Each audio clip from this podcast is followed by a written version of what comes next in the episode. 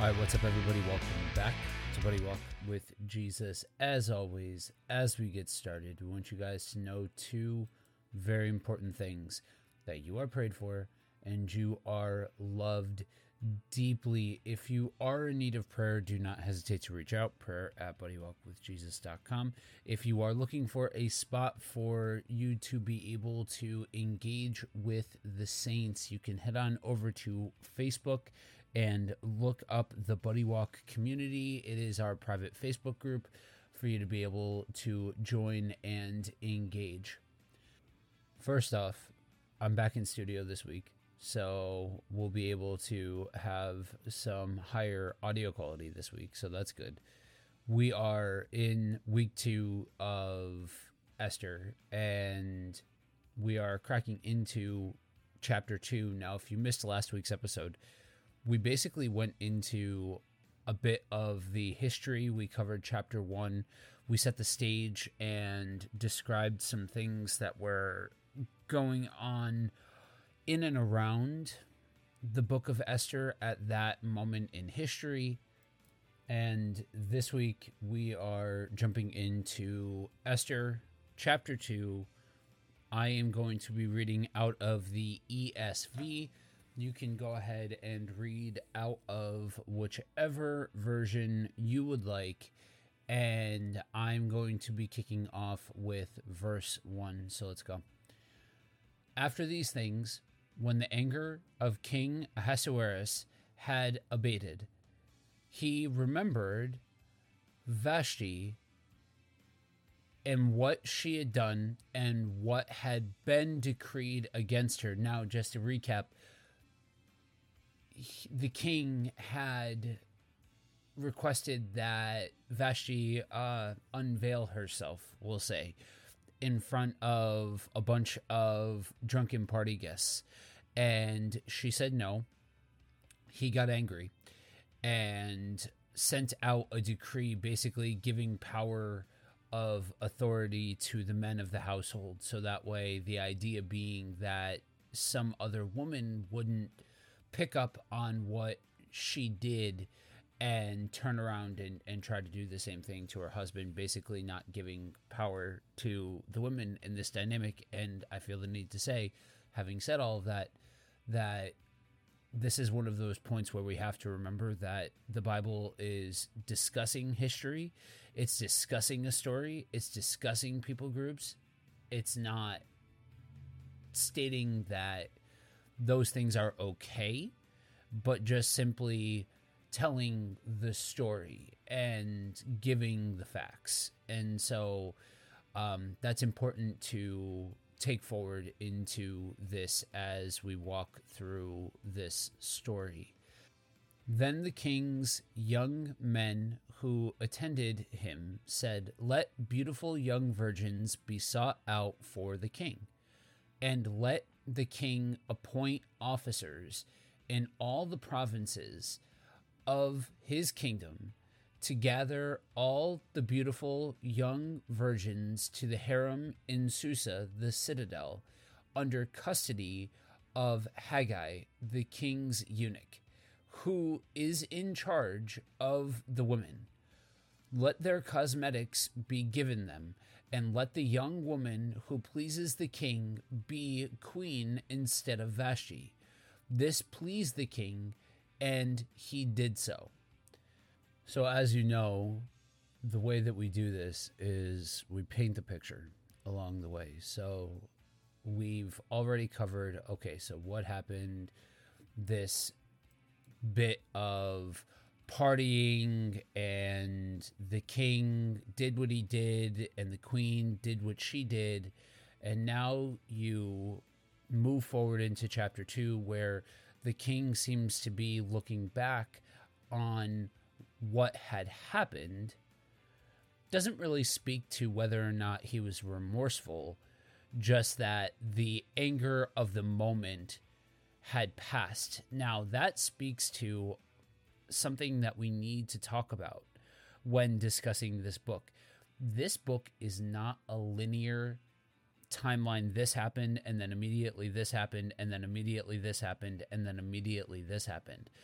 we're going to see years skipping ahead just later on in this in this chapter. And so it's very possible that when it says that later after some time those sorts of things that there is a a time skip that's happening there because this is a time where the king was probably abroad. During that time he fought wars against the armies of Greece.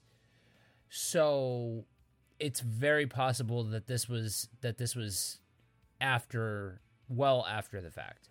So we have the king's personal servants giving him advice that he should order people to find some beautiful young virgins for the king, and that the king should point officials in all the countries that he rules where they can bring all of these young women to Hegai who will look after them and give them beauty treatments, for lack of a better phrase. Um, and then basically, who the king likes most will be the queen. So that's kind of what we are seeing here. Now, there was a Jew in Susa, the citadel, whose name was Mordecai, the son of Jair, son of Shimei, son of Kish, a Benjaminite, who had been carried away from Jerusalem among the captives carried away with Jeconiah, king of Judah, whom Nebuchadnezzar, king of Babylon, had carried away. He was bringing up Hadassah, that is Esther, the daughter of his uncle, for she had neither father nor mother. The young woman had a beautiful figure and was lovely to look at. And when her father and mother died, Mordecai took her as his own daughter.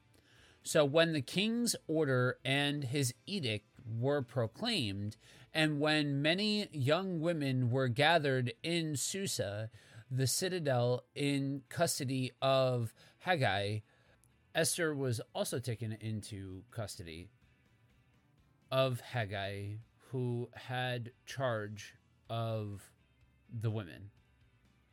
And the young woman pleased him and won his favor and he quickly provided her with her cosmetics and her portion of food, and with seven chosen young women for the king's palace, and advanced her and her young women to the best place in the harem. Esther had not made known her people or kindred, for Mordecai had commanded her not to make it known and every day, Mordecai walked in front of the court of the harem to learn how Esther was and what was happening to her. So what's happening here is the we get a family lineage for Esther and for Mordecai. We see that he is from the family of Benjamin and we get a little bit of the lineage in that Mordecai had looked after his cousin because she had no father and mother. And then the writer interrupts the story to tell us about Esther and Mordecai. These are two very important people in the story. They were both Jews, and the king had taken the king of Judah and many of the Jews away from Jerusalem about a hundred years earlier. And so, as Hadassah. And so the name Esther may be the same as Ishtar we do have some examples of names within the Bible that have shifted from what they originally were due to translations and all of that. And so it is possible that she was given the name of the female god of love in Babylon. Oftentimes, the people in Babylon would give Jews the name of of their gods. The popular thought is that Esther was told not to tell about her it's possible that the king would not have picked her if he would have known that she was is at that point in history it was common practice for the king to choose from the seven noble families rather than somebody outside of that. But again i say it's it's conjecture because we don't really know. There are a lot of commentaries that at this point in the story would start to very heavily read in that God is orchestrating every single solitary beat of this entire story. And I don't know maybe maybe he is but there's a lot of things that have to happen along the way for this moment in history to be taking place like we talked about last week. And the beauty of the human experience is and, and god god's interaction with humans is yes he lays things on people's hearts. Yes there are those moments where we are we are we f- are led to do something but it's our it's it's our role to accept or reject that and that's why it's a yes and sort of situation rather than saying it's either determinism or it's free will. Those two go hand in hand. It's not one or the other. All right, let's go ahead and crack back into it. Now, when the turn came for each young woman to go into King Ahasuerus after being 12 months under the regulations for the women, since this was the regular period of beautifying, six months in oil of myrrh and six months with spices and ointments for women. When the young women went into the king in this way, she was given whatever she desired to take with her from the harem to the king's palace. In the evening, she would go in, and in the morning, she would return to the second harem in custody of Shaashgaz, the king's eunuch, who was in charge of the concubines. She would not go into the king again unless the king delighted in her and she was summoned by name. A couple of things that I haven't already mentioned. So it's not like Esther had a choice in joining the concubine. Like, yes, this is ultimately something that we are building towards uh, positive coming from negative, but ultimately, it's not like this was like a choice that the woman had in joining. Another thing is that the uh, there is a thought that her name is prophetic in nature that Hadassah means myrtle and in prophetic symbolism the myrtle would replace the briars and thorns of the desert. So depicting the Lord's forgiveness and acceptance of his people. That's in Isaiah, that's in Zechariah. So just worth throwing out there along with everything else. So we we pick up with verse 12 And we see that this is a year long process. And essentially, they go from one house, they spent the night with the king, and then went to a second house, not to be called again unless the king liked her and called her by name. And this is one of those things where, on paper, what's happening here uh, could get mistaken as a year of constant spa treatments. But the problem is, is if there's 400 women and they get one evening with the king, and even if he chose somebody, that person would essentially be his companion until she displeased him. And the other 399 would still be considered wives of the king and would rarely, if ever, see him afterwards. But they, he, they were still tethered to the king. So essentially, they were living in perpetual wi- widowhood. So it's important to take that into consideration when reading that. And so we are seeing here from the timeline of events that this is not a like we talked about linear series of exactly one right after the other there are time skips that are happening throughout this because like we said he just had an unsuccessful conquest of Greece. And this is, remember, putting this into the actual moment in history, we can see what happens with King Xerxes. This is one of the more notable figures from world history that we have record of. All right, let's pick back up.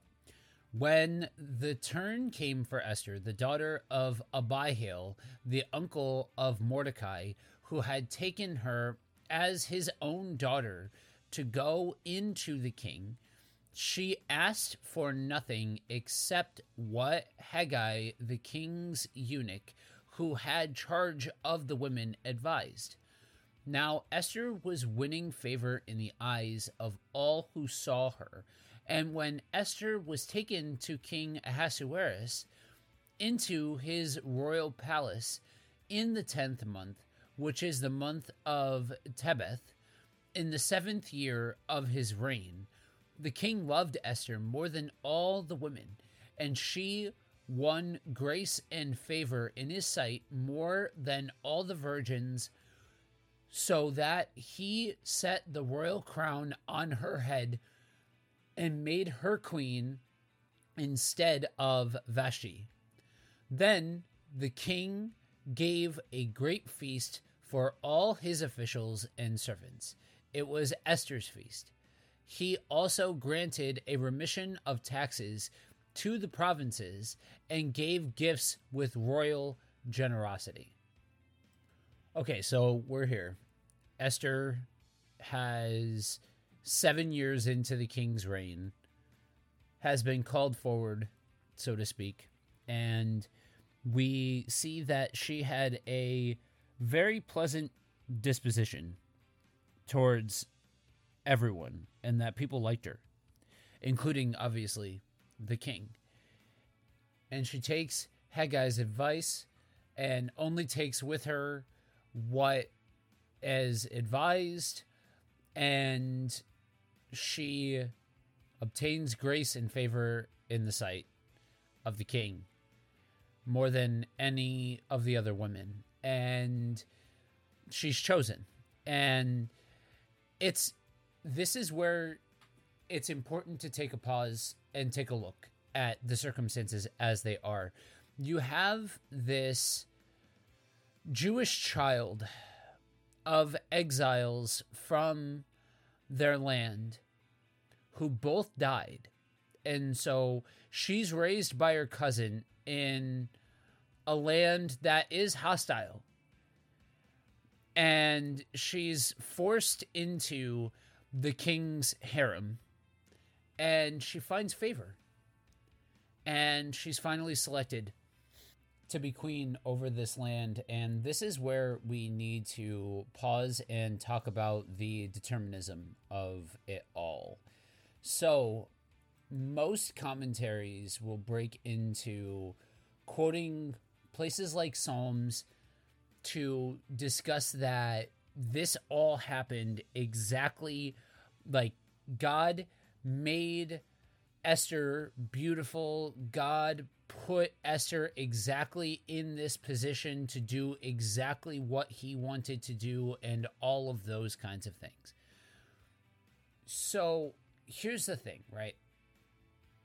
When we look at this situation, yes, God's hand is in it. I'm not denying that. But just looking at this from the standpoint of God is moving his puppets around takes something away from the real beauty of the situation. And so, what's truly remarkable about all of this is that God did lay it on lay some some things on Esther's heart did orchestrate something sure but it was a response of a human that met the workings of God that set these things in motion. And so we're seeing that co action in place here. So everything as it's being written is very is is mostly straightforward. It helps to know some of the backstory, like we talked about last week, and to know some of the deeper elements, sure, but this is one of those things where we're more looking at at this moment in the story a a moment in history, a period of time. And so when we r- understand the character of God and how he operates, then we can pull forward how God operates here at this moment, at this time, and not pull forward these concepts and these little quips that that get pulled out these snippets these sound bites out of the text that we stay in this moment and understand what's happening here that that God is orchestrating and humans are responding.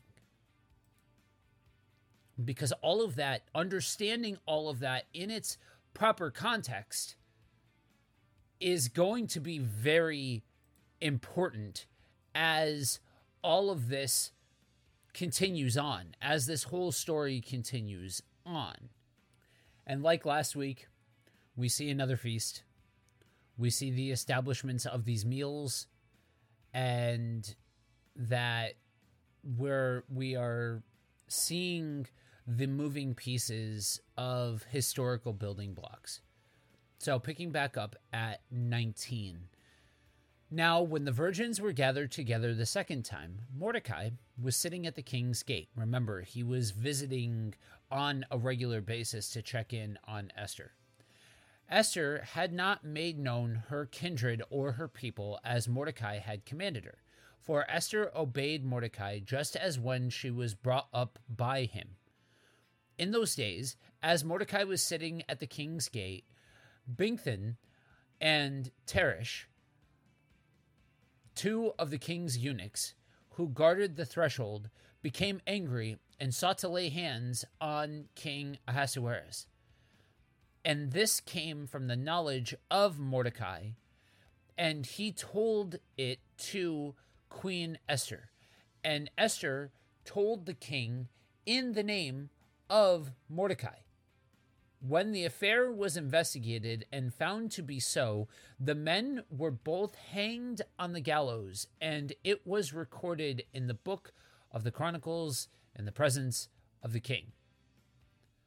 So we have Mordecai saving the king's life, right? And that's where some of this gets a little choppy in our modern context and why we need to make sure that we are taking the whole story and not automatically saying, oh, wait, the king is the villain and Mordecai did something nice for the king, and thus Mordecai is the villain, because that's not what we're seeing here. So Mordecai sitting at the king's gate would suggest that he was that he held a position that was associated with the decision makers and men of influence in the kingdom. However, we still don't have an association, a known association between Mordecai and Esther. They haven't made that public. She hasn't publicly stated that she's Jewish. And this is where some of the weirdness of this book can come in of the speculation as to why the name of God is not contained in this and that and why there's so much emphasis put on Esther not stating publicly that she is Jewish the popular thought is that it's because God is working behind the scenes. And this is a book that highlights the power of God being bigger than acting in a way that we think that he should act. Meaning being bigger than thinking that there has to be this overt, oh, it's part of the Bible, and so every single person should scream from the rooftops that where that they're Jewish and that they believe in God because that's the right thing. And I think this community can appreciate that sometimes sometimes you have to be discreet and sometimes discretion is the better part of valor, as the old adage goes. And there are rabbinical teachings as to the reason why the name of God is not contained in this book. There are some that say that it is because the atmosphere is too easy to profane, to profane the name of God if it were to be read at a festival. Others say that the name Yahweh is hidden in essentially acronyms throughout the text that the final letters of successive words spell out YHWH. Some manuscripts even have those letters as being larger. You know, I'm, you guys know me. On some levels, I am the consummate skeptic. I think that humans will try very, very hard to see what they want to see. So I'm not completely convinced that that's the case this really very well may be just as simple as this woman would have been persecuted if she would have come forward and stated the fact that she was Jewish. And so she didn't. But we can still look at this idea of the character of God that does not change being on display through the actions of the Jewish people. It very well could be just that simple. But when we get caught up in those specific aspects of trying to read God's grand plan into every single solitary beat as if humans do not have a choice. Or if we try to read in this idea that trying to explain away why the name of God is not contained in the book, then we miss the actual themes. We miss what's actually happening here. And guys, that's why we get isolated text that end up devoiding all meaning from the actual text. And we get folks in the West reading America into this book.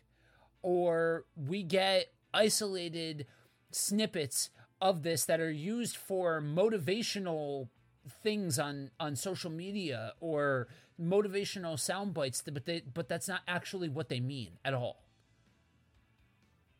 So this is one of those areas where we need to understand the context in which the book was written. It was written under persian rule for distribution in the persian empire so that's that and, and, that's it.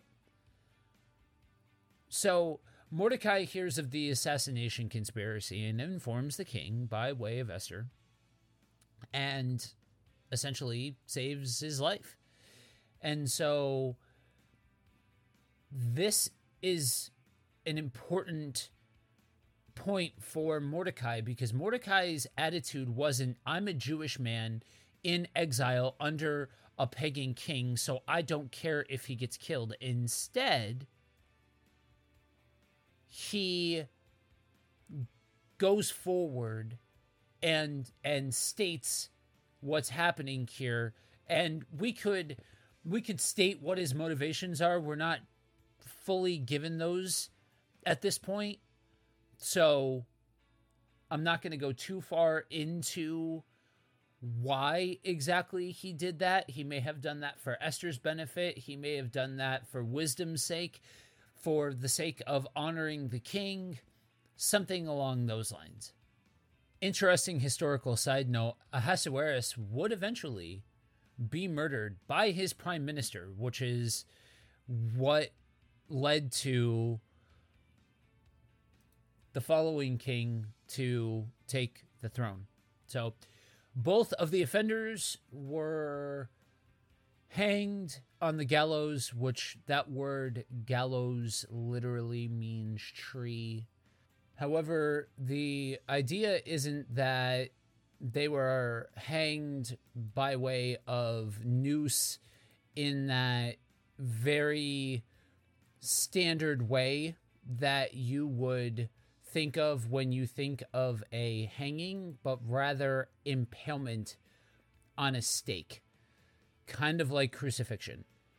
So, a pointed stake would be set upright in the ground, and the person would be taken, placed on the sharp point, and then pulled down by his legs until the stake that went in passed through the body and essentially comes out the neck. It was a very cruel and vengeful form of execution. And so this is the beginning of also seeing Mordecai's ascension up the ranks through the Persian royal system. And with that, we're going to go ahead and wrap up this week. This is the uh, ascension of Esther to the throne. And then next week, we are going to see the goings on of the courts of the people and what happens going forward. But with with that, let's go ahead and pray. Father God, I thank you for today, Father. I thank you that we have the ability to look through the lens of history and the people that you have seen fit to give us stories over. Father, I pray that you walk with us as we explore this book and keep us sensitive to the notes that we should be pulling out from this. Father, I thank you that your character does not change from time to time. That we can look back at this story, even though your name is not expressly written, and know that your hands are in this. Father, I thank you for this body of believers, Lord. I pray for strength and peace over this body of believers, Lord. And I thank you, Father, for their lives. I pray all of these things in Jesus' name. Amen. All right, guys. Thank you all for joining us. We will catch you next week for the next installment for such a time as this. But for now, remember two very important things that you are prayed for and you are loved deeply. Peace, y'all.